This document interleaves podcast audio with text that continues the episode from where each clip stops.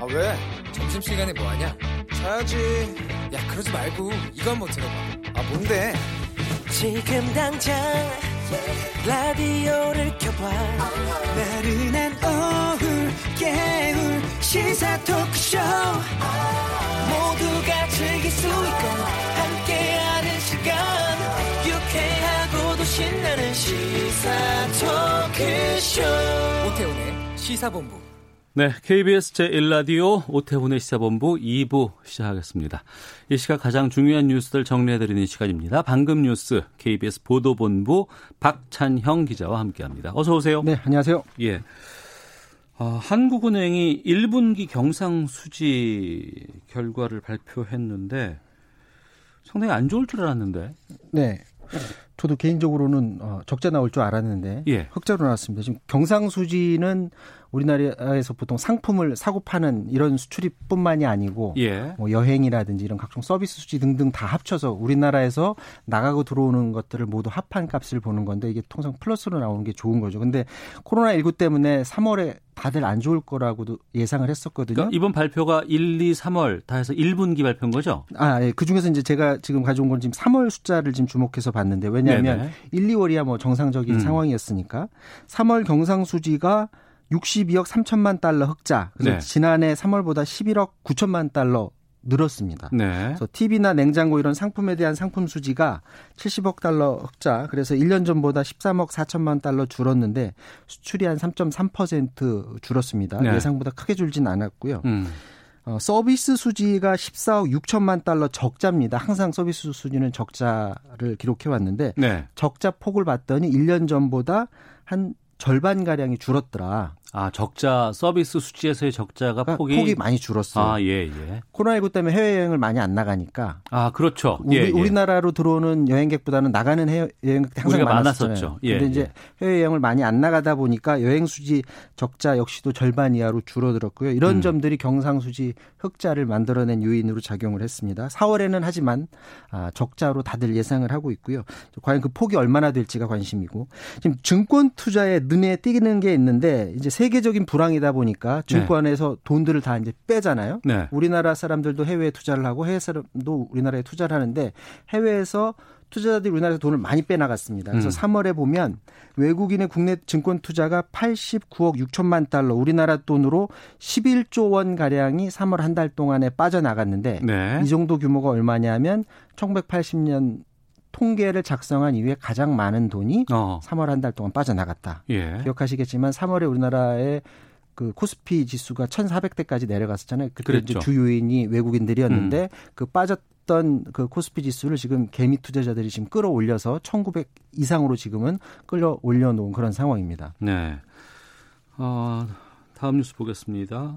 해외에서 입국해서 자가 격리 중인 남성이 있었는데 무단 이탈을 했고 이것도 모자라서 절도를 했어요. 그렇습니다. 이 해외 입국 30대 남성이 이제 집을 벗어나서 어 주점에 간 것은 물론이고 네. 거기에서 그 주점 주인의 신용카드를 몰래 훔쳐서 음. 주점에서 빠져 나와서 그거를 선결제를 해서 다 쓴 사실이 들통이 났는데 네. 지난달 29일에 그 해외에서 입국한 30대 남성이 2주간 자가격리 중이었었는데 어제 집을 무단 이탈해서 이런 일들을 벌였습니다. 이후에 이제 훔친 신용카드로 편의점, 음. 주점 이런 데서 선결제로 50만 원을 끌어놨고요. 네. 그리고 해당 주점에 있다가 이제 자기 카드가 없어졌으니까 그 주점 주인이 신고를 했을 거 아닙니까? 그랬겠죠. 나 이제 경찰이 추적을 해서 이 사람을 잡았고요. 잡아서 음. 조사를 한 다음에 보건소로 인계를 했습니다. 네. 그래서 보건소에서는 일단 집에 가 있어라. 음. 그러면 어 이후에 자가격리를 무단 이탈하면 손목에 안심밴드 붙이잖아요. 그래서 음. 밤에 밴드를 붙여주러 집에 다시 찾아갔는데 네. 이 남성이 또 한 번 집을 나간 겁니다. 무단 아. 이탈을 두번 한 거죠. 예, 예. 그래서 다시 경찰에 신고해서 두 시간 만에 이 사람을 찾아냈는데 이번에는 자가격리가 아니라 어. 격리 시설에 강제로 이제 격리 조치를 했는데 사실 이런 그 자가격리를 무단 이탈을 하게 되고 특히 이제 안심밴드를 찾는데도 어 이거를 무단 이탈하게 되면 그 비용을 다 본인에게 다 물리게 되잖아요. 네. 근데 이 사람은 안심밴드 차기 직전에 나가서 음. 이게 어떻게 조치될지는 모르겠지만 이렇게 상습적으로 무단 이탈한 사람도 우리 세금으로 과연 돈을 줘야 될지 네. 이 부분은 좀 생각해 봐야 될 부분인 것 같고요. 이 해당 남성은 어. 그 자가격리 때문에 천만 원 이하의 벌금, 음. 1년 이하의 징역형인데 아마 징역형까지는 안 될 것 같고 요거 말고 이제 절도죄 때문에 6년 이하의 징역 그리고 1천만 원 이하의 벌금형이 있습니다. 그래서 네. 요거 두 개를 합해서 형량을 받을 것 같고요. 어제 지금 신규 확산 저 확진자 숫자를 보면 모두 4명이 발생했어요. 네. 그런데 이 중에 한 명이 국내에서 발생했고 세 명이 또 해외 유입자입니다. 네. 지난 사흘간 국내 발생자가 없었는데. 네. 처음으로 국내 환자가 나왔는데 안타까운 게 이 국내 확진자가 지난 2일에 이태원에 있는 클럽에 간 사실이 확인이 됐거든요. 어. 근데 해당 클럽에 당시 한 500명 정도가 왔다고 해서 그 사람들에 대한 지금 추적 조사를 하고 있고 이 해당 확진자는 서울 이태원의 그 클럽하고 주점 모- 비롯해서 모두 다섯 곳을 돌아다녔다고 하는데 조만간 그 동선을 아, 밝힌다는 계획입니다. 지금 생활 속 거리두기 이후에 특히 젊은이들이 이제 밤문화 즐기러 많이 나가는데 어. 이런 집단 감염에 대한 우려 여전히 있는 그런 상황입니다. 알겠습니다. 하나만 더 보겠습니다. 6.25 전쟁 참전 용사들에게 우리가 마스크 지원하기로 했다고 보도가 나왔고 수송이 된다고요, 곧? 네, 그렇습니다. 그 6.25 전쟁 70주년 사업 추진위원회가 22개 유엔 참전국 참전 용사들에게 100만 장 마스크 지원하겠다라고 음. 밝혔는데 이건 이미 대통령이 언급했던 사실이고요. 예.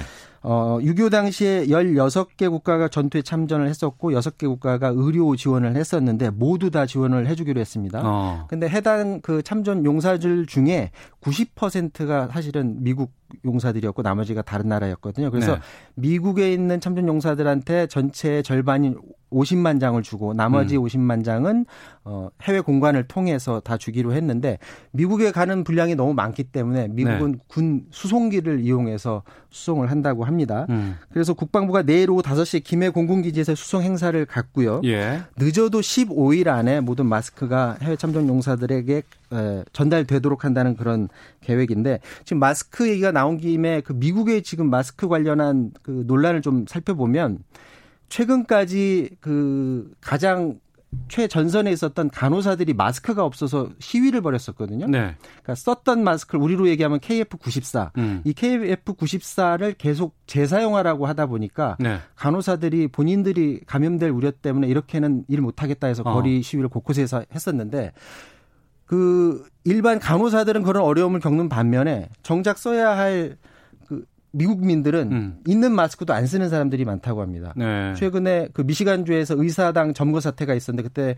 트럼프 지지 세력들이 공세조치 풀어달라고 총도 차고서 의사당을 음. 점거를 했었는데 당시에도 마스크 안 사람들이 썼고. 마스크 안 쓰고 하는데 이 사람들이 마스크를 쓰는 것 자체가 나는 약한 사람이다. 어. 나는 병에 걸렸다. 이런 의식들이 미국민 특히 강한가 봅니다. 그래서 예.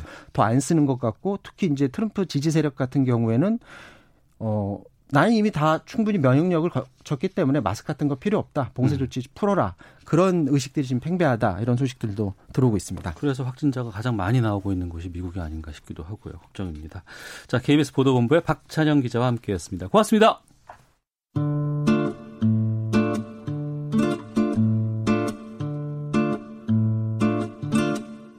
오태훈의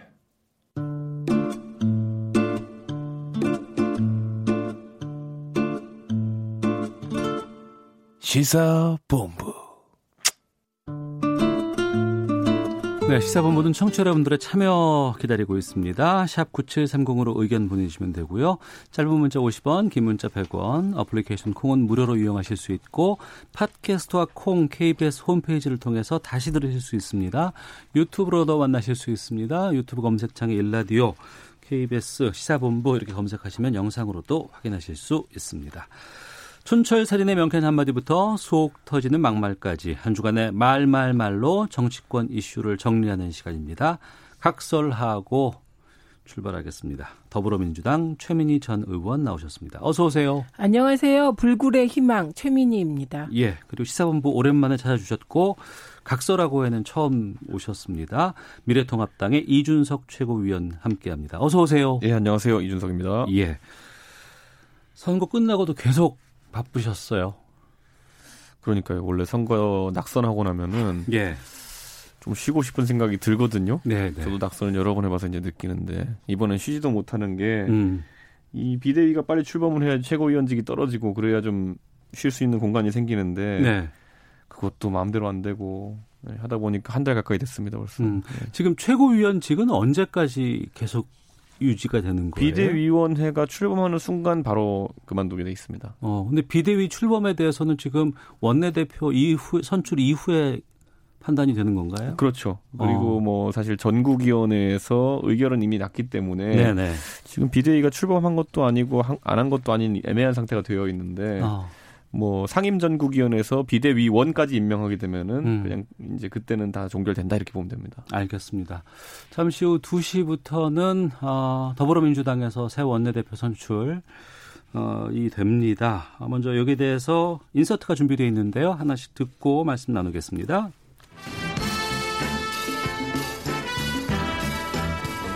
아, 저는 이번에 초선이 먼저다 아, 이런 공약을 걸고 크게 두 가지 약속을 드리고자 합니다. 초선 의원님들의 전문성을 충분히 살리는 상임위 우선 배정입니다.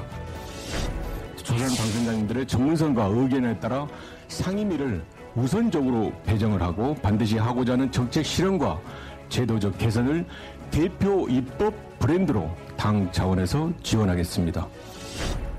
우리 초선 의원들이 주눅들지 않게 해야 됩니다. 각자의 의원들이 갖고 있는 여러분들의 장점과 특징들을 그걸 제대로 발휘할 수 있는 그런 여건들을 만들어내야 되겠습니다. 네, 김태년, 전해철, 정성호 새 후보의 경쟁입니다. 차례대로 말씀을 좀 들어봤고요. 뭐 초선이 먼저다. 상임위 우선 배정하겠다. 초선이 주눅들지 않는 어, 초선에 대한 대우가 이렇게 좋은 상황이 왔어요. 저거 왜 그러냐면 네. 재선 이상은 음. 세 분에 대해서 너무 잘 아셔서 그런 거예요. 아, 예. 네, 왜냐하면- 활동한 시간이 네, 있으니까. 4년이든 8년이든 12년이든 네. 어떤 이제 사선 의원은 지금 사선 의원과 12년 내지 12년 동안 같이 해온 거 아닙니까? 어. 그러니까 다 알아요. 예, 예. 그러니까 선거 운동이 필요 없어. 거기는 음. deal만 있어요. deal. deal? deal. 아, 뭐 이거 예, 예, 예, 예. 예. 그리고 deal이 뭐 뭐 나쁜 거. 거 아니고. 예, 예. 그런데 초선 의원들만은 어. 세 분을 언론에서 보고 뭐 개인적으로 알았겠지. 예, 이분들의 의정 활동에 대해서 모르기 때문에 예. 일단 당연히 초선 음. 의원을 타겟으로 공약을 해야죠. 네. 그리고 또 살짝 숨길 수도 있고 꼬실 수도 있으니까요. 어. 이준석 최고위원께서는 어떻게 전망하세요? 뭐 초선을 우대하려고 한다라는 건 알겠는데 음. 그다지 뭐그 특징적인 공약들은 아니네요. 초선 상임위 우선 배정 이런 건데 예. 사실 이게 무슨 의미가 있는 이야기인지 전문성을 살린다고 얘기하지만은 음. 사실 인기 상임위는 다 따로 있거든요. 예, 예. 그러니까 결국 뭐 내근할래 외근할래 아니면 저기 어디 댐에 가서 일할래 뭐 이런 정도의 구분을 놓고 지금 이야기하는 건데 음.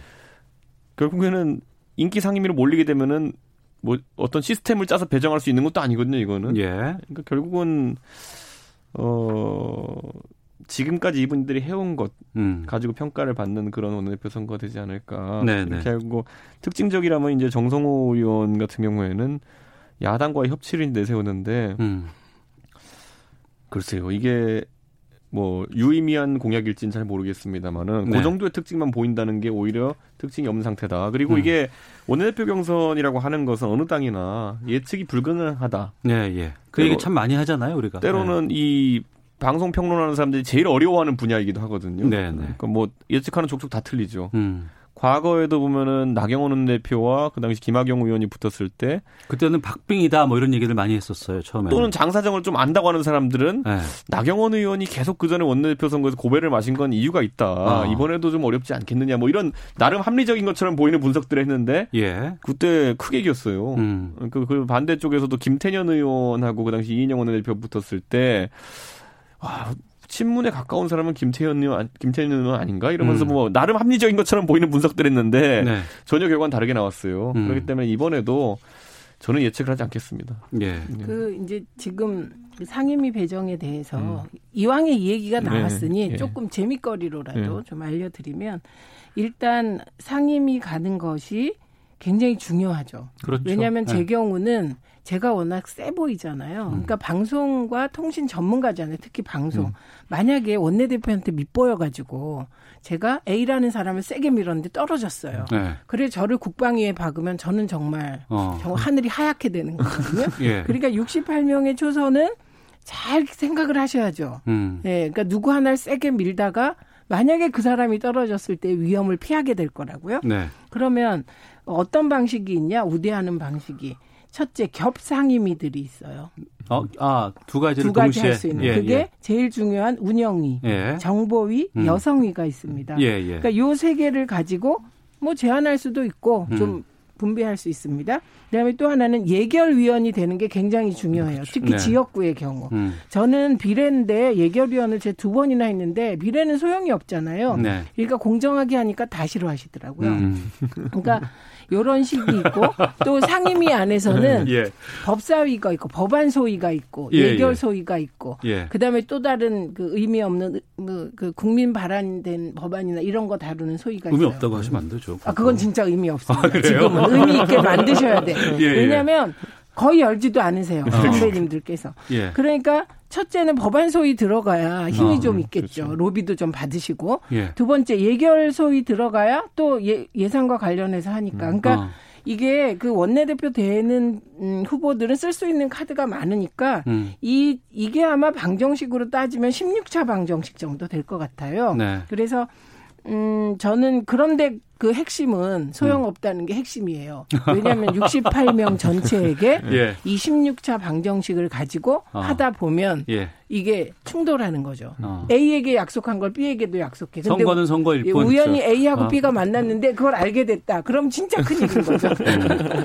지금 저희 시사본부 검색창, 아, 문자창에 이준석 최고위원 응원 문자가 많이 오고 있어요. 어, 저도 응원합니다. 3699님, 비록 낙선하였지만 이준석 최고위원님 총선에서 선전한 모습은 보기 좋았습니다. 0926님, 이준석 최고위원님 힘내세요. 다음 총선에는 꼭 당선되시길 바랍니다. 하고 하트를 10개 근데 보내주셨습니다. 치사한데요. 왜요? 출마조차 못한 저는 더 불쌍한데요. 아, 아, 예, 거기 다시 좀. 거기 문자 또 보내주세요. 예. 뭐라고 말을 해야 될지 모르겠네요. 네, 진짜 88분님, 뭐, 보니까. 이준석을 통합당 대표로 1457, 네.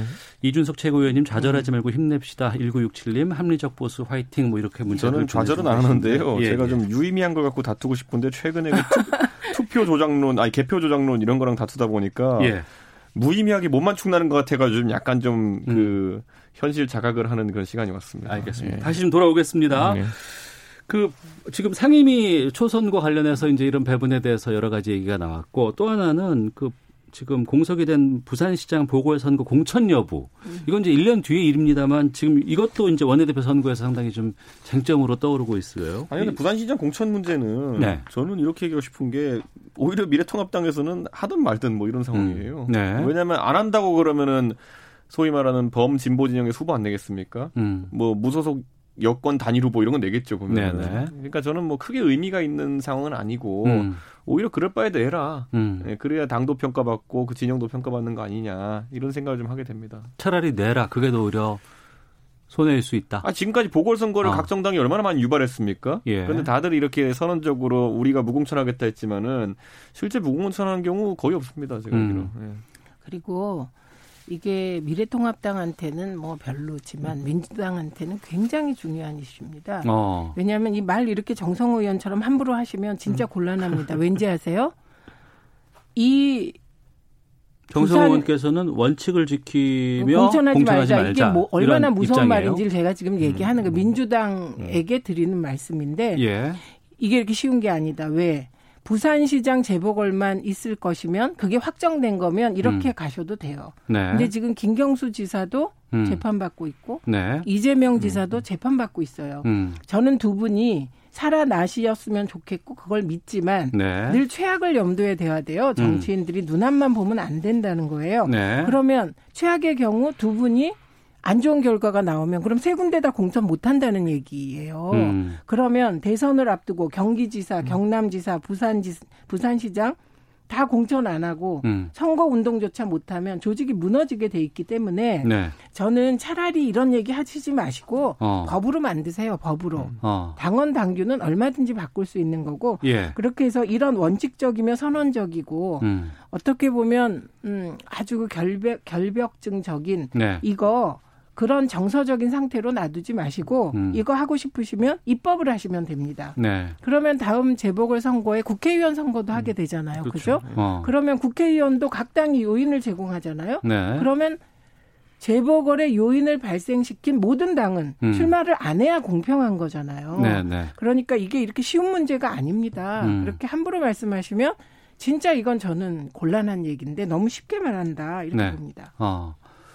문자 왔어요. 7899님. 아, 네. 최민희 만세, 격조 있는 논평 늘 아, 감사합니다. 고맙습니다. 갑자기 막 위로 받았어요. 옆, 옆구리 찔러서 받는 것 같은 느낌이라. 그래도 그래도 절 받아야 돼요. 예. 미래통합당은 오거돈 전 부산시장을 대검찰청에 고발을 했습니다. 진상조사당의 단장이 곽상도 의원인데 직접 고발장을 접수를 했는데 저희가 지금 최고위를 저희가 사실상 안 하고 있는 상태라 가지고요. 아, 상황에 대해서는 잘 지금 예, 당에서 뭘 자꾸 한다 그러는데 어떤 회의에서 어떻게 결정되어서 이걸 하기로 한지도 제가 지금 파악이 잘 안 됩니다. 어. 그러니까 예를 들어 뭐 아까 말했던 또 또 똑같은 거냐면 투표 조작권 같은 경우에도 네네.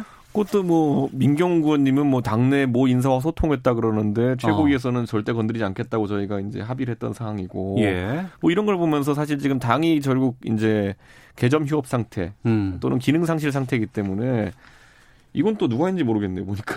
음. 곽상도 의원이 지금 직접 대검찰청에 고발장을 접수했다고 하거든요. 근데 그게 이제 당의 입장인지 아니면 개인의 입장인지 어. 뭐 당의 법률 지원단 입장인지 예. 이런 것들이 제가 파악이 안 되는데 어. 사실 뭐 제가 봤을 때는 충분히 이제 뭐 검찰청에 갈수 있는 사안이다. 전 이렇게 보지만은 음. 뭐 총의가 모인 상태는 아닐 것이다. 어떤 네. 단위에서 그런 생각을 합니다. 아, 미래통합당의 총의가 모여서 이것이 실행된 것은 아니라고 그런 보는 단위는. 아니라고 생각합니다. 네. 알겠습니다. 미래통합당 아, 총선 참패 이후에 지금 다시 재건을 위한 노력들 이번 원내대표 경선을 통해서 아마 시작이 되지 않을까 싶기도 하고 김종인 비대위 관련해서도 여러 가지 영향이 좀 있을 것 같습니다. 미래통합당 원내대표 경선에는 현재까지는 5선의 주호영 또 4선의 권영세 당선자가 출사표를 던졌는데요. 아, 저희가 또 입장 들어보겠습니다.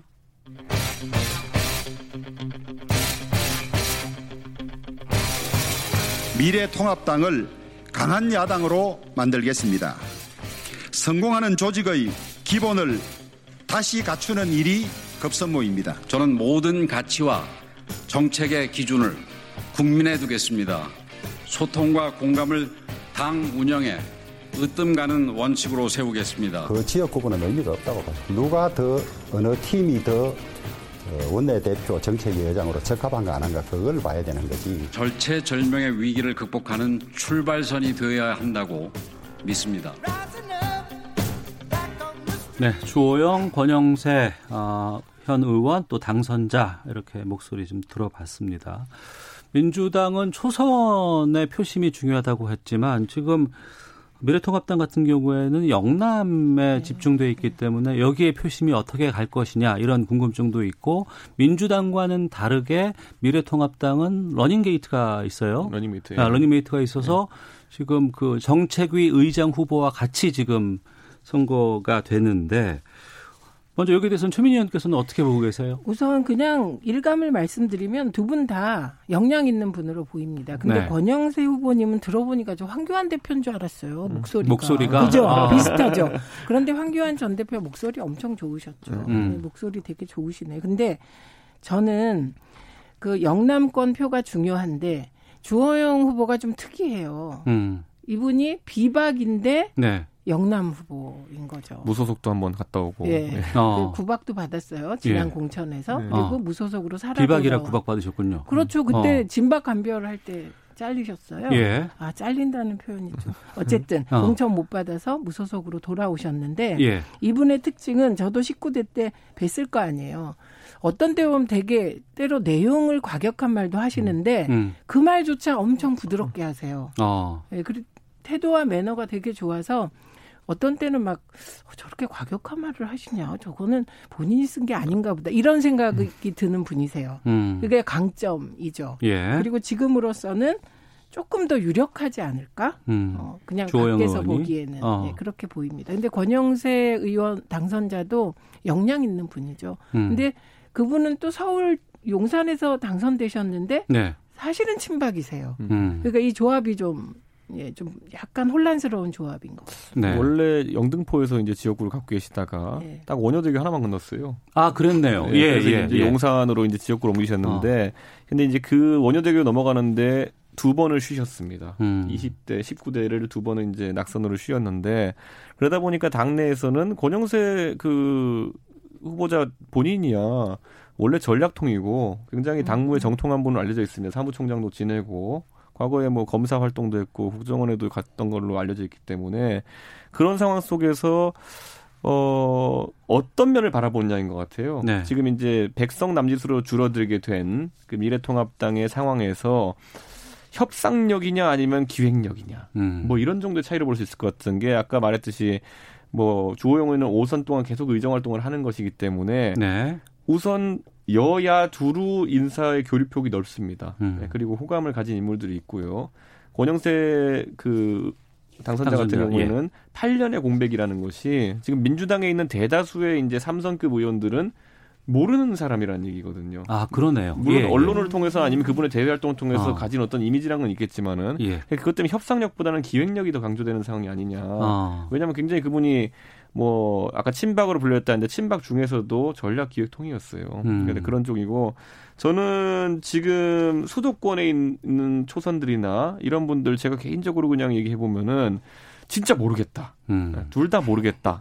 이렇게 얘기하더라고요. 뭐 두 분의 강점이라는 거는 그냥 대충 들어서 알고 있는 거지. 네. 모르겠으니 우리는 진짜 토론을 붙여가지고 얘기를 들어보고 싶다는 얘기를 하더라고요. 그래서 음. 실제 토론이 붙게 됐는데 여기도 이제 초선의 영향력이 좀 클 것이다 이렇게 보고 50명이 넘어요. 그죠? 근데 이제 하나의 변수는 뭐냐면은 비례 정당과의 통합이 이루어지지 않았기 때문에 그쪽은 투표권이 없을 거 아니에요. 그렇죠. 그러니까 예. 그쪽은 투표권이 없고 만약에 음. 그 19명까지 더해졌으면은 굉장히 초선 쪽으로 힘이 많이 쏠렸을 텐데 음. 지금은 나름대로 그래도 각 원내대표 후보를 미는 그 사람들끼리 조를 짜 가지고 초선에게 조직적인 접근을 하고 있는 것으로 보인다. 그리고 당선자가 얼마 안 되기 때문에 실질적으로 그 조직적인 어떤 투표 활동도 득표 활동도 지금 양 후보 간에 치열한 걸로 알고 있습니다. 처음에는 그 김태흠, 이명수, 이렇게 주호영 이렇게 3파전으로 처음에 시작이 됐다가 그 미래통합당은 앞서도 말씀드렸지만 정책위 의장과의 러닝메이트잖아요. 그래서 그렇죠. 이걸 못 구해서 지금 뭐 김태흠, 이명수 의원이 하차한 것이 아니냐 이런 얘기 나오던데 정말 그렇습니다. 이 러닝메이트를 구하기가 그렇게 힘들어요? 예, 실제로 지금 같은 의석 구조 하에서는 네. 우선 영남 TK, PK가 이제 하나의 큰 덩어리고요. 그리고 수도권이 그래도 한 2, 30석 남짓의 그런 어, 세를 구축했다고 보면은 결국 충청도가 이번에 의석이 그렇게 많이 나오지 않았습니다. 그래서 음. 아까 언급되었던 이명수 의원님이나 아니면 김태형 의원 두 분 다 충청이죠. 충남을 네. 기반으로 하고 있는 분들이거든요. 예. 그러다 보면 이제 이런 게 있잖아요. 우리가 그 작은 덩어리 위에 큰 덩이를 올리는 게 쉽지 않다. 굳이 어, 표현하자면은. 예, 예, 그래서 우선 예. 기본적으로 원내대표는 큰 덩어리가 나가고 어. 수도권이나 영남에서 나가고 정책위 의장을 충청권을 얻는 시도는 주호영 의원이 하고 있죠. 예. 이종배 의원과의 결합으로. 음. 그러나 거꾸로 충청 대표성이 있는 의원님이 원내대표를 하기에는 기본으로 시작하기에 깔고 있는 표가 많지가 않습니다. 네. 그래서 저는 그런 어떤 특수한 상황이 작동한 것이고 그러다 보니까 뭐 이명수 의원님이 김태흠 의원이 먼저 이제 불출마 선언을 하고 그다음에 이명수 의원님 불출마 선언을 했는데 이분들은 나중에 아마 뭐 전당대회나 이런 곳에서 본인의 역할이 있을 거라 또 생각하시는 음. 게 아닐까. 왜냐하면 충청도가 그 정도의 어쨌든 전당대회 내 최고위원이나 이런 건 배출할 정도의 세력은 충분하고 당원들은 그만큼 있기 때문에 네. 전략을 좀 수정한 것 같은 보입니다. 음. 민주당이 예전에 정책위 의장 러닝메이트제들을 했다가 안 하기로 했- 했다면서요? 아, 그게 이제 이게 좋은 점도 있고 나쁜 점도 있는 겁니다. 근데 음. 저거는 후보가 취약점이 있을 때 보완하는 방식인 거거든요. 네. 어. 근데 아무래도 미래통합당은 아직도 지역 안배가 중요해 보입니다. 네. 그래서 권영세 후보의 경우도 그 조해진 당선자를 러닝메이트로 했거든요. 예, 예. 그러니까 이 경우는 수도권과 영남의 결합이 되겠죠. 음. 그러니까 사실은 그 정치공학적 관점, 지역공학적 관점에서는 그 조합이 더 센 거예요. 음. 어, 지금은. 그런데 어, 주호영 후보와 이종배 의원이 결합하면서 사실은 아까 그 두 분은 나올 여지가 없어졌다고 봐야 되죠. 네. 그럼에도 불구하고 저는 아까 이준석 최고가 얘기한 연속성의 문제. 음. 연속성이 없으면 협상력도 떨어지게 되어 있거든요. 네. 그런 문제로 인하여 조금 권영세 후보 쪽이 불리할 듯한 느낌입니다. 음. 근데 내일이면 제가 틀렸는지 맞았는지 결판이 나기 때문에요. 저는 예측은 안 하겠고요. 네. 다만 이게 앞으로 당에서 전당대회 구도까지도 예측해 볼 수 있는 부분이 있을 것인 게 당원들은 그래도 집단 지성으로 아까 말했던 상호 보완적 결합을 하길 기대해요. 음. 원내 지도부와 지도부가. 그러다 네. 보니까 이번에 만약에 주호영 의원과 이종배 의원의 조합이 만약에 당선되게 된다면은 된다면 수도권은 배제되는 것이거든요. 어. 그렇게 되면 전당대회 등에 있어 가지고는 수도권 세력이 약진할 개연성도 생기는 것이고 어. 뭐 이런 정도의 그 사후 이제 분석을 할 수 있겠는데 지금 상황으로 제가 당내에서 본 것으로는 둘 다 각자의 명분을 가지고 움직이고 있기 때문에 초선 음. 의원들 특히 같은 경우에는 내일 토론 보고 하겠다는 사람이 대다수입니다. 알겠습니다. 아직까지는 요리 어, 오리무중인 상황입니다. 자 각설하고 아, 잠시 쉬었다가 아, 다시 돌아오겠습니다. 헤드라인 뉴스 듣고 기상청 교통정보센터까지 가서 교통 상황까지 확인하고 오겠습니다. 정세균 국무총리는 이천 물류창고 화재 참사와 관련해 그간의 화재 대책이 현장에서 왜 작동하지 않았는지에 중점을 둬 사고 원인을 철저히 밝히고 그 결과에 따라 책임자는 엄정하게 처벌하겠다고 밝혔습니다. 재난 산재 피해자 가족들과 시민사회 단체들이 오늘 10일 문재인 정부 출범 3주년을 맞아 안전한 나라를 만들어 달라며 정부에 촉구했습니다. 정부는 인구가 밀집한 수도권 지역의 코로나19 병상 공동대응 체계 구축 계획에 대해 논의했다고 밝혔습니다. 김용범 기획재정부 1차관이 지난달부터 내수 부진이 조금씩 완화되고 있다고 설명했습니다. 또 최근 유가 하락의 긍정적인 영향은 제한적이고 오히려 수출 감소 등 부정적인 영향이 우려된다고 밝혔습니다. 지금까지 라디오 정보센터 조진주였습니다. 이어서 기상청의 송소진 씨입니다. 미세먼지와 날씨 정보입니다. 시력이 좋아졌나 싶게 시야가 탁 트여 있습니다. 공기가 깨끗하기 때문인데요. 지금 전국의 미세먼지 농도가 대부분 좋음으로 나타나고 있고 대기 확산이 원활해서 종일 청정한 대기 상태가 이어지겠습니다. 하늘은 대체로 맑겠고 한낮 기온은 서울 27도, 광주 26도, 대구 22도 등을 보이며 서쪽 지역은 오늘도 때일은 초여름 더위가 이어지겠습니다. 어버이날인 내일은 오후에 충 충남과 전남 지역부터 비가 내리기 시작해 밤에는 전국으로 확대되겠고요. 비는 일요일 오전까지 이어지는 곳이 많겠습니다. 현재 서울의 기온은 25.8도입니다. 날씨 정보와 송소진 날씨 정보 송소진입니다. 이어서 이 시각 교통 상황을 KBS 교통정보센터 김민희 씨가 전해드립니다. 네, 교통량이 꾸준히 많은 도로 위로 돌발 구간이 많습니다. 중부 내륙고속도로 창원 쪽으로 창녕 일대의 정체는 작업 여파고요. 경부고속도로 부산 쪽으로는 한남부터 서초 사이와 또 신갈분기점에서 수원 사이로 속도 줄여 지납니다. 이후 주감 휴게소 부근 2차로에서는 장애물을 처리하고 있습니다. 서울시내 올림픽대로 하남 쪽으로 동호대교를 앞두고는 사고가 났습니다. 전 시간 영동대교에서도 사고가 있었던 만큼 부근으로 정체 더 심해졌는데요. 반포대 부터 속도 많이 떨어져 있습니다. 이전 구간에서는 노량진 수산시장부터 동작대교 사이로 차량들 서행합니다. 반대 공항 방면으로 성수대교 부근에서는 작업을 하고 있어서 청담대교부터 정체고요. 더 가서 한남대교 부근 4차로에서도 사고 처리 작업을 하고 있습니다. 강변북로 구리 쪽으로 동작대교 부근에서도 사고가 났습니다. 이곳 역시 전 시간에도 사고가 있었던 만큼 한강대교부터 극심한 정체입니다. KBS 교통정보센터였습니다.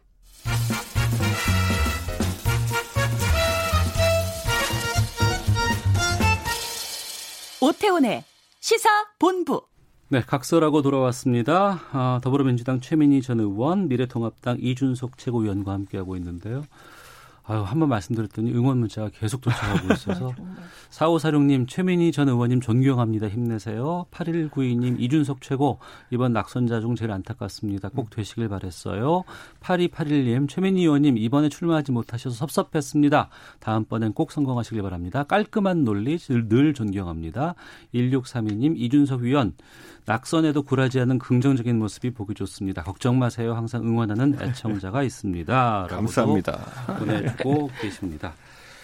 자, 그러면 이 총선 후에 당내 내용의 원인이 김종인 비대위 체제였는데 이거는 지금 어떻게 전망하세요? 두 분께서는? 저는 뭐 양쪽 이제 원내대표 후보자들이 음.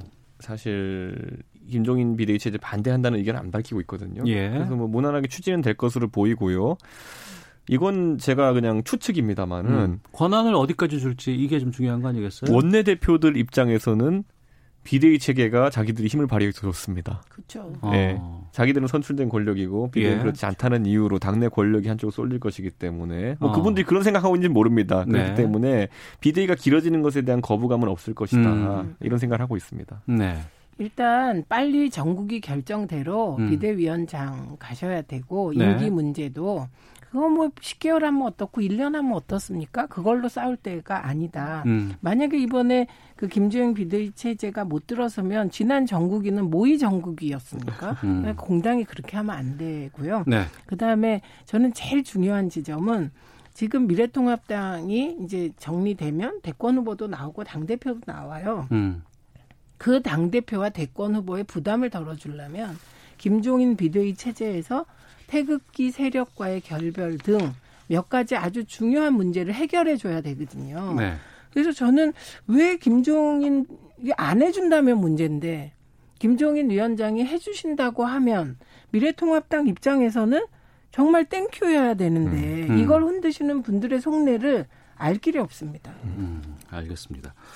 하나 더, 보겠, 더 보겠습니다. 그 미래한국당 또 더불어시민당 여기와의 합당 문제는 지금 어떻게 될까? 두 분께서 각자 입장에서 좀 말씀해 주시면. 그냥 둘 다 빨리 합당하시고 음. 그리고 보니까 주호영 대표나 그다음에 그 권영세 대, 후보나 전부 다 그 두 분 후보들이 합리적이시니까 네. 더 이상의 꼼수는 중단하고 음. 선거구제 개편 논의, 선거제도 개편 논의에 대해서 진지하게 여야가 좀 논의하기 다 돌아가라. 네. 이것도 예. 이제 그 묘한 이해관계인 게요. 예. 예. 를 들어 이분들은 원내대표 선거에 나간 분들이기 때문에 원내대표에 당선되면 당연히 조금이라도 큰 덩어리에 수장을 하고 싶어 합니다. 어. 그렇기 때문에 빨리 합쳐야지 이런 식으로 이제 나올 수밖에 없는 것이고요. 예. 다만 이제 그 합당의 대상이 되는 미래 한국당에 있는 분들 같은 경우에는 작아도 우리 집이 있는 게 좋지 뭐 이런 식으로 나올 수가 있어요.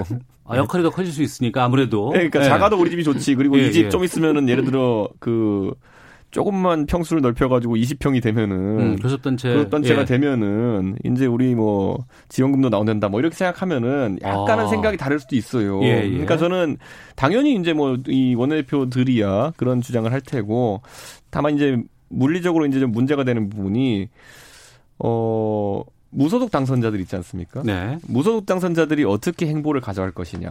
홍준표, 윤상현, 권성동 또 한 분이 김태호. 예, 그렇죠. 그네 분이 만약에 미래한국당 쪽으로 합류를 하게 된다면은 어. 우선 기본적으로 그쪽 당 원내대표는 이분들이 됩니다. 그러겠죠. 나머지는 예. 다 초선 비례니까요. 예, 예. 원내대표 그분들 중 나올 것이고 그 안에서 지도부도 나오게 할 텐데 자 예를 들어 대권을 가고 싶은 주자가 만약 아까 언급되었던 네 분들 안에 있다고 한다면은 음.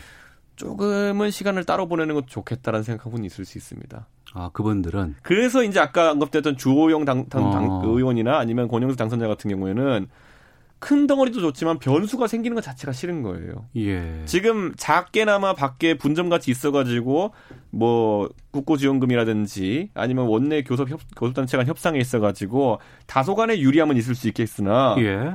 더 큰 어떤 문제를 나중에 야기할 수 있다는 생각은 할 겁니다. 아, 19석에서 한 석을 더 늘리는 걸 국민의당 쪽으로 생각을 했었는데 무소속에도 둘 다 가능합니다. 의미가 있다. 그리고 한 가지 제가 지적하고 싶은 게 뭐냐면은 그래서 그러면 18대 국회 때 보면은 그 당시에 한나라당과 친박연대와. 친박 무소속연대가 이렇게 있었거든요. 예, 예. 자민연도 좀 있었고 여기서 친박연대는 음. 임기 다 지내고 2012년이 되어서야 합당을 합니다. 네. 예. 그들은 그들 나름대로 존속해야 될 이유를 그들 안에 찾은 거죠. 음. 그러니까 그런 것처럼 이거는 하고 싶다고 하는 것도 아니요.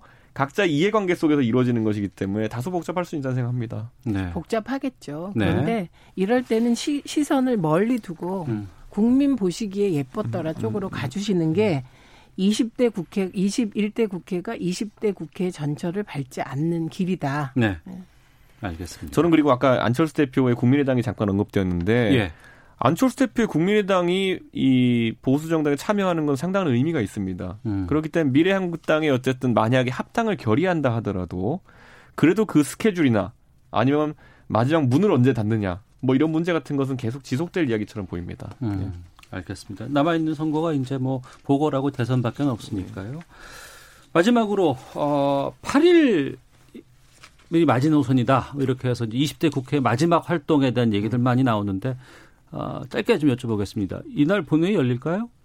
열어야죠. 열어야죠. 네. 예. 그리고 15일 열어서 어. 저는 지금 개헌과 관련된 이런저런 얘기가 있는데 문희상 의장님 생각도 언론을 통해서 보면 음. 어쨌든 국민 발의 개헌안이 올라왔는데 네. 이거를 어떻게든 처리도 안 하고 그냥 놔두는 게 예의가 아니다. 음. 그러니까 법률적 절차로 처리하자 이런 말씀이시더라고요. 예. 통과시키자기보다 왜냐하면 통과가 불가능하잖아요. 음. 그래서 너무 그, 그 개헌 발의 안의 방식, 발의 방식에 좀 이렇게 끄달리지 않았으면 좋겠다. 네. 그래서 빨리 열어서 시급한 민생 법안들 음. 예, 그런 것들은 빨리 처리해주면 좋지 않을까 합니다. 저도 이제 국민발의 개헌안 같은 경우에는 그거는 지금 뭐 무시하기에는 네. 뭐 어쨌든 올라와 있긴 한데 가결되어도 정치적 의미가 크고 부결되어도 정치적 의미가 큽니다. 그렇기 때문에 어. 그거는 이제 양당 간에서 합리적으로 회피하는 방법을 찾아야 할 것이고요. 네. 나머지 뭐 민생 문제에 대한 어쨌든 법안 처리 같은 경우에는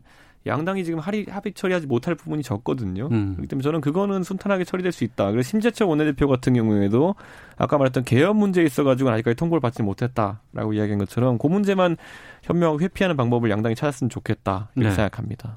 이게 새로 선출될 원내대표에게 힘이 갈 수 있는 부분이에요? 아니면 십재철 원내대표가 끝까지 이걸 해야 돼요? 과거의 사례를 보면은 2016년에는 네. 새로 선출된 원내대표가 실정 직무를 수행하고 어. 그리고 이제 그 원내대표가 현, 그 현행 원내대표가 추인하는 형태로 이제 많이 이끌어 갔거든요. 예, 예. 저는 민주당도 그렇고 통합당도 그렇고 공이 그런 방식을 채택하지 예, 않을까 새. 원내대표 생각대로 갑니다. 어. 근데 권영세 당선자 같은 경우에 지금 원외이기 때문에 아직 임기가 시작이 안 됐잖아요. 그렇죠.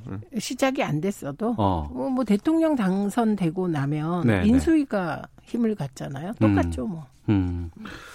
아, 그렇군요. 그러면 두 분께 마지막으로 좀 점좀 한번 쳐보죠. 뭐 누가 좀 유력해 보이세요? 점쳤다가 폭망한 분들이 너무 많더라고요.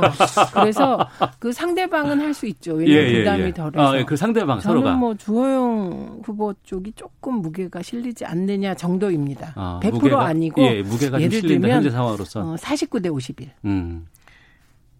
저는 안 합니다. 왜냐면 제가 제가 제가 지난달에 선거 치르는 와중에 예, 예. 그 라디오에 나가지고 자기들이 여론조사 전문가라 주장하면서 이준석은 상계동에 왜 나온지 모르겠다 시작해가지고 뭐 처참한 결과가 예상된다 5만 가지 얘기한 사람들이 있더라고요. 어. 음. 제가 안에서 그 분을 갈면서 방송 듣고 있었습니다 그때. 예. 그러니까 저는 그런데 근데 아주 선전했거든요. 어. 근데 이제 원내대표 선거는 제가 아까 예측이 불가능했던 게 선거인단이 너무 적습니다. 그렇죠. 지금 이제 네. 미래통합당 같은 80석 정도 되는 거고 음. 아까 최 의원님 언급하신 대로 재선급 이상은 다 알아요. 그러니까 실질적으로 마음이 변할 수 있는 부동층은 이제 2, 30명밖에 안 되기 때문에 근데 그거는 열심히 하면 또 크게 바뀔 수 있는 수치입니다. 2, 30명 정도는. 그렇겠죠. 네. 네. 그래서 저는 원래 그 항상 얘기하는 게 그 조계종 같은 종단 선거랑 음. 원내 경선 같은 경우에는 절대 예측하면 안 된다고 제가 배웠습니다. 어, 우리 사회자 말을 안 돼. 저는 예측합니다. 선거인단이 51대, 응? 적을 때는 절대 예측하면 안 된다고 51대 배웠습니다. 49로 조호영 후보가 약간 유리하지 않나. 이것도 약간 유리하지 않나 예측합니다. 알겠습니다. 자, 어, 민주당은 뭐 2시부터 시작된다고 하니까요. 뭐 결과는 방송 끝나고 아마 나오지 않을까 싶고 미래통합당은 내일입니다. 자, 각설하고 최민희 전 더불어민주당 의원, 이준석 미래통합당 최고위원 두 분과 함께했습니다. 두 분 오늘 말씀 고맙습니다. 고맙습니다. 오태훈의 시사본부는 여러분의 소중한 의견을 기다립니다. 짧은 문자 50원, 긴 문자 100원의 정보 이용료가 되는 샵 9730, 우물정 9730번으로 문자 보내주십시오. KBS 라디오 앱 콩은 무료입니다. KBS 라디오 오태훈의 시사본부. 지금 여러분은 대한민국 라디오 유일의 점심 시사 프로그램을 듣고 계십니다. 네, 한 주간의 시사 아, 발음이 안 나오네요. 시사 이슈를 법률적인 관점에서 풀어보는 시간입니다. 시사법정 신유진 변호사와 함께합니다. 어서 오세요. 네, 안녕하세요. 예, 여자친구를 성폭행을 하고 음주운전을 하다가 사고를 낸 학생이 있습니다. 네. 의대생이었어요. 소속 대학에서는 퇴출당했습니다. 네. 그런데 범죄 사실을 숨기고 다른 대학에 다시 입학을 했어요. 근데 이제 시간이 지났고 의사 면허를 취득할 가능성이 있어서 법 개정이 시급하다라는 목소리가 있어요. 성범죄를 저지른 의대생 사건이 1년 6개월 전의 일이었다고요? 네. 이 사건이 이제 예전에 2011년도에 있었던 예. 그 집단 성폭행 사건이랑 관련해서 밀양? 어 아닙니다. 이제 서울에 다른데요? 있는 서울에 어. 있는 이제 이제 유명 예. 유가 대학에서 예. 그 같은 어, 동료, 어. 친구인 학생을 여학생을 네. 집단으로 성폭행했던 사건이 2011년도에 있었고요. 예. 이 사건은 1년 6개월 전에 음. 전북대학교 이제 의대생인데 네. 여자친구를 성폭행을 때리고서는 성폭행을 했던 사건이에요. 예. 그런데 이 사건으로 1심에서 어. 집행유예가 나온 거죠. 예. 그런데 이 사건이 이제 알려지면서 그 지역에서 어, 이 학생을 퇴치를 해야 된다라고 이제 많은 분들이 목소리를 냈고 음. 네. 결국 학교에서는 이제 어, 징계 처분으로 제적을 결정해서 네. 학교에서 이제 더 이상 학생이 아닌 것이고 음. 뭐 의사 시험을 볼 수는 없는데 네. 다른 학교에 만약에 입학한다면 어. 아무런 결격 사유가 없이 예. 의사가 될 수 있다는 그런 문제가 있는 거죠. 지금 다니고 있는 학교에서는 문제가 심각하니 의사가 제적이, 되면 안 예. 되니까 네. 제적을 시켰는데 네. 그 제적 당한 학생이 네. 다시 시험 봐서 다른 데로 가도 돼요? 그런 그 그것이 2011년도부터 문제가 되지 않겠느냐. 어. 어. 떻게 의료법에서는 예. 의사 자격 결격 사유에 대해서 예. 이렇게 성범죄라든지 사실 제가 조사를 하면서 보니까 성범죄뿐만 아니라 어. 뭐 어떤 강력 범죄라도 네. 강도 뭐 강간 뭐뭐 어떤 범죄라도 저질렀다 하더라도 음. 이런 범죄에 대해서 의사 자격의 결격 사유가 없는 거예요. 어떻게 그게 없을 수가 있죠? 사실 있었습니다. 아 있었던 걸 그럼 예. 누가 없앤 거예요? 1996, 아, 9년도까지, 1999년도까지는 있었는데, 네. 2000년도 들어오면서 어. 법 개정이 되면서 예. 의사들의 자격 제한을 하는 그 결격 사유 그 조항을 개정을 해서 없애버렸습니다.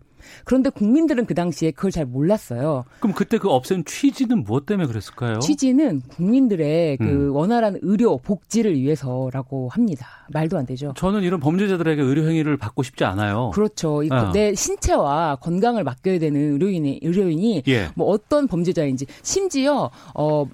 어, 수술 때 마취를 해놓고 성폭행을 했던 사건으로 형사 처벌을 받았는데도 불구하고 네. 의사 면허에 대한 어, 결격 사유는 존재하지 않고 면허, 면허 정지를 했다가도 다시 재신청을 하면은 보건복지부에서는 그거를 막을 방법이 없다는 거예요. 어. 그렇기 때문에 대- 다시 재교부를 해주고 예. 그래서 뭐 재교부를 안 해줄 수가 없다는 거예요. 그 근거가 없기 때문에.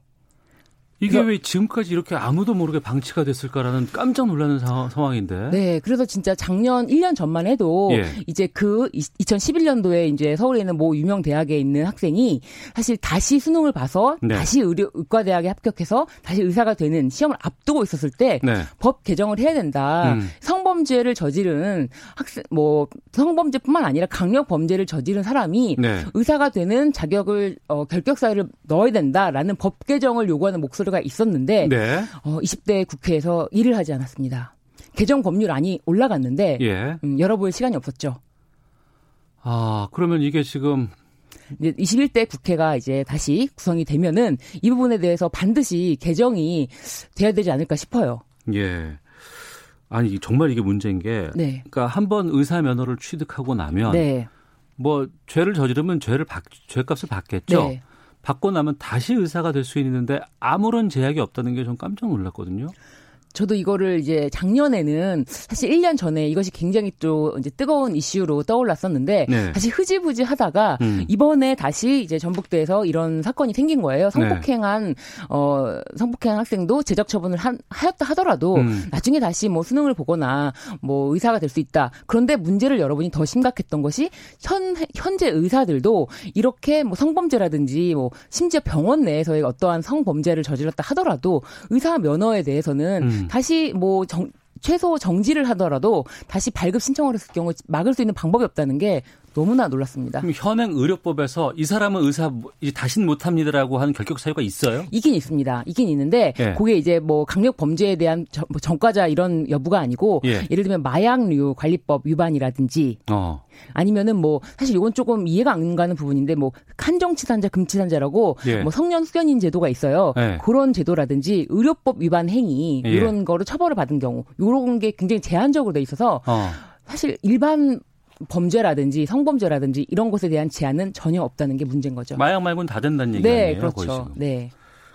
우리가 전문직이라고 하면 대표적으로 얘기하는 게 이제 변호사하고 이제 의사인데 네. 변호사 쪽은 어떻습니까? 변호사들은 변호사뿐만 아니라 다른 전문직들은 금고 이상 처벌, 형사처벌을 받으면은 음. 이 자격에 대해서 뭐 정지 취소할 수 있고요. 네. 그리고 사실은 외국 같은 경우 입법례를 봐도 일본 같은 경우는 어, 의사들이 벌금형 이상의 어떤 전과가 있으면은 면허를 취소할 수 있고 음. 뭐 미국 같은 경우도 이렇게 금고 이상 뭐 예를 들면은 징역 실형을 받았던 전력이 있으면은 아예 면허를 취소할 수 있고 다 근거가 있거든요. 네. 우리나라가 지금 원래 있었다가 없어진 게 문제인데 다시 이거를 사실 주목을 하지 않고 지금 뭐 우리 오태훈의 시사본부에서도 주목해서 얘기를 하시고 목소리 크게 내주시는 게 예. 국민들이 이 부분을 알아야 어. 관심을 갖고 지켜볼 수 있기 때문인 것 같아요. 예.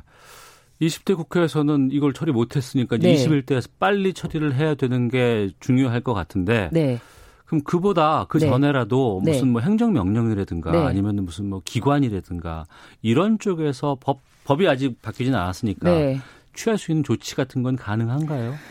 사실 보건복지부에서 최대한 면허 정지 기간을 둘 수 있는 게 3년이고요. 네. 다시 이제 재교부 신청을 했을 때 근거가 없다. 그래서 뭐 오히려 보건복지부에서도 근거를 좀 마련해 달라. 우리는 최대한 미룰 수 있는 대로 미루고 싶다. 뭐 이런 아, 입장인 것 같아요. 예. 그래서 어 일단은 어떤 이제 뭐, 뭐 이것도 뭐 의사 면허라는 자격에 대한 제한이기 때문에 법률로서 하는 것이 맞거든요. 네. 그래서 이만큼 법률의 제정 개정이 중요하고 음. 이 부분에 대해서 관심 있게 지켜봐야 될 것 같습니다. 알겠습니다. 네. 시사법정 신유진 변호사와 함께하고 있습니다.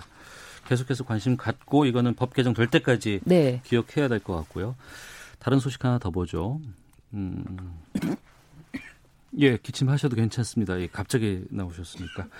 슬기로운 의사생활이라는 드라마가 있는데 이, 소, 이 드라마 속에서 전세 사기를 당해 좌절하는 모습이 등장을 했다고 합니다. 그래서 전세 사기 우리 현실 속에서도 지금 많이 논란이 되기도 하고 또 어, 이런 건 안 당해야 되는데 네. 최근 들어서 종종 이런 보도가 나오고 있어서 이것도 좀 짚어보겠습니다. 우리가 전세 사기를 막기 위해서는 공인중개사와 거래를 하게 되잖아요. 네네. 부동산 업자와 이제 계약도 다 사인을 하고 하게 되는데 근데 이 공인 중개사가 집주인이면 더 믿고 거래할 수 있지 않을까 싶었는데 또 그렇지도 않다고 하는데 이게 무슨 내용이에요? 이게? 네. 이 공인 중개사라는 거는 계약을 중개하는 사람이에요. 네. 그래서 매도인과 매수인을 중개해서 소개해 주는 사람이기 때문에 그렇죠. 그 누구의 이익도 음. 뭐 한쪽 편에 서지 않는다라는 그런 신뢰가 있는 거잖아요. 그래서 양쪽한테 다 돈 받잖아요. 네. 예. 양쪽한테 다 돈을 받습니다. 예. 그런데 본인이 직접 계약의 일방 당사자가 되면은 예. 누구의 이익을 대변하겠습니까? 본인의 이익을 대변하지 않겠습니까? 예. 그래서 이 공인중개사 법에 본인의 계약 당사자가 직접 되는 경우에는 형사처벌 조항이 있습니다. 아, 그래요? 네. 그러면은 공인중개사는 집을 여러 채 갖고 있다고 하더라도 자기가 중개할 수는 없는 자기가 거군요. 중개할 수는 없고 어. 다른 공인 중개사에게 중개를 의뢰를 해야겠죠. 예. 네. 그러면 거래 자체가 성립되지 않는 거겠군요. 어, 사실은 그렇진 않습니다. 형사처벌은 되는데 음. 그 계약 자체가 사법상 계약 자체가 유, 무효되는 건 아니고 네. 계약 자체는 유효입니다. 그래서 계약의 효력이 부여되는 건 아니지만 공인중개사는 그만큼 형사처벌 대상이 될 수 있으니까 계약을 회피해라 스스로 음. 그런 이제 어, 법 규정인 거죠. 이 부분이 문제가 된 적은 지금까지 있었나요? 이 부분이 문제가 실제로 되고 있기 때문에 어. 사실은 공인중개사 자격을 갖고 계신 분들은 이거는 굉장히 잘 알고 계세요. 어, 하지 사실 말아야 되는 거 아니에요? 그러니까. 하지 말아야 되는 걸 알고 있는데 네. 그 이제 본인이 가장 그 시세를 잘 알잖아요. 어떤 예, 예. 것이 부동산이 오르겠다 떨어지겠다 잘. 알잖아요. 예. 그러니까 떨어지겠다 싶으면 제, 자기 걸 제일 먼저 팔고 싶고 어. 모르겠다 싶으면 자기가 먼저 그걸 사고 싶은 거예요. 예. 공인중개사가. 그러면 공인중개사끼리 짬짬이 할 수도 있지 않을까? 이런 걱정이 드는데요. 그러니까요. 그래서 그런 것들이 이제 걸릴 경우에는 음. 형사처벌. 그러니까 아예 계약의 효력 여- 유보를 따지는 거는 의미가 없는 거예요. 왜냐면 네. 돈으로 좀 뭐 이렇게 하면 되니까. 근데 이건 아예 형사처벌이 되고 음. 그렇기 때문에 뭐, 어, 이 부분에 대해서는 어, 어떻게 보면은 편법적으로 네. 다른 사람 이름으로 한다든지 어. 그런 방법까지 있는 거예요. 예. 근데 참 이것도 이것이지만 문제가 공인중개사가 계약의 일방 당사자라고 하더라도 예를 들면 아까 말씀하신 것처럼 아무런 문제가 없다면 그 후에 사법상의 그 계약 효력은 그냥 그대로 인정되면 좋은데 이 깡통 전세라든지 아, 요즘 그거 되게 심각해요. 네, 예. 그게 너무나 심각합니다, 지금. 어. 그래서 그런 부분이 문제가 있어서 이 깡통 전세 피하는 법, 이게 진짜 요즘에 화두인 것 같아요. 음. 그거 좀 알려주세요. 사실 이거는 예. 어, 법, 이 깡통 전세를 한 다음에 변호사한테 저한테도 전화가 엄청 많이 오거든요. 음. 뭐 지인부터 해가지고 네. 전세 보증금을 반환 받으려고 하는데 소송을 하면 되겠냐, 이기겠냐. 소송은 100% 이깁니다. 네. 100% 근데 이기는데 이겨도 안 줄 수도 있잖아요. 그러니까요. 언제 받을지 기약도 없잖아요. 그래서 제가 이거 소송은 의미가 없다. 어. 일단 지금 다, 당장 필요한 것부터 생각을 해보자. 그런데 우선 네. 제가 이제 이거 청취자분들에게는 깡통 전, 전세를 피하는 법에 대해서 먼저 좀 팁을 드리자면 예. 근저당권이 설정되어 있는 집에 전세를 들어갈 경우에 뭐 음. 무조건 안 된다고 할 수는 없고 들어갈 경우라면 네. 그 근저당권에 있는 그 보증 아 저기 금액과 예. 채권액과 자신의 보증 금액을 더했을 때그 음. 시세 시세랑 예. 딱 맞으면 안 돼요. 안 돼요. 한 80% 더, 70%더 떨어질 수 있으니까. 네. 예. 그리고 이게 경매가 될 경우에는 유찰되기 때문에 가격이 더 떨어집니다. 음. 그래서 보통 한 70%의 네. 가액이 돼야지만 이게 그나마 안전한 거고 음. 그 부분 좀 넘으면 70%가 넘으면은 위험한 겁니다. 그만큼 그런 데는 들어가지 마라. 네 어. 아니면은 그런 경우 그럴 경우에는 보증 보험이 있어요. 예, 예. 전세금 보증 보험을 들어서 일부라도 음. 일부라도 전세금 보증 보험을 들어서 그 부분에 대해서는 일정 비용은 들겠지만 네. 어, 반환에 대한 확보를 할 수 있는 거죠. 음. 그 외엔 또 다른 건.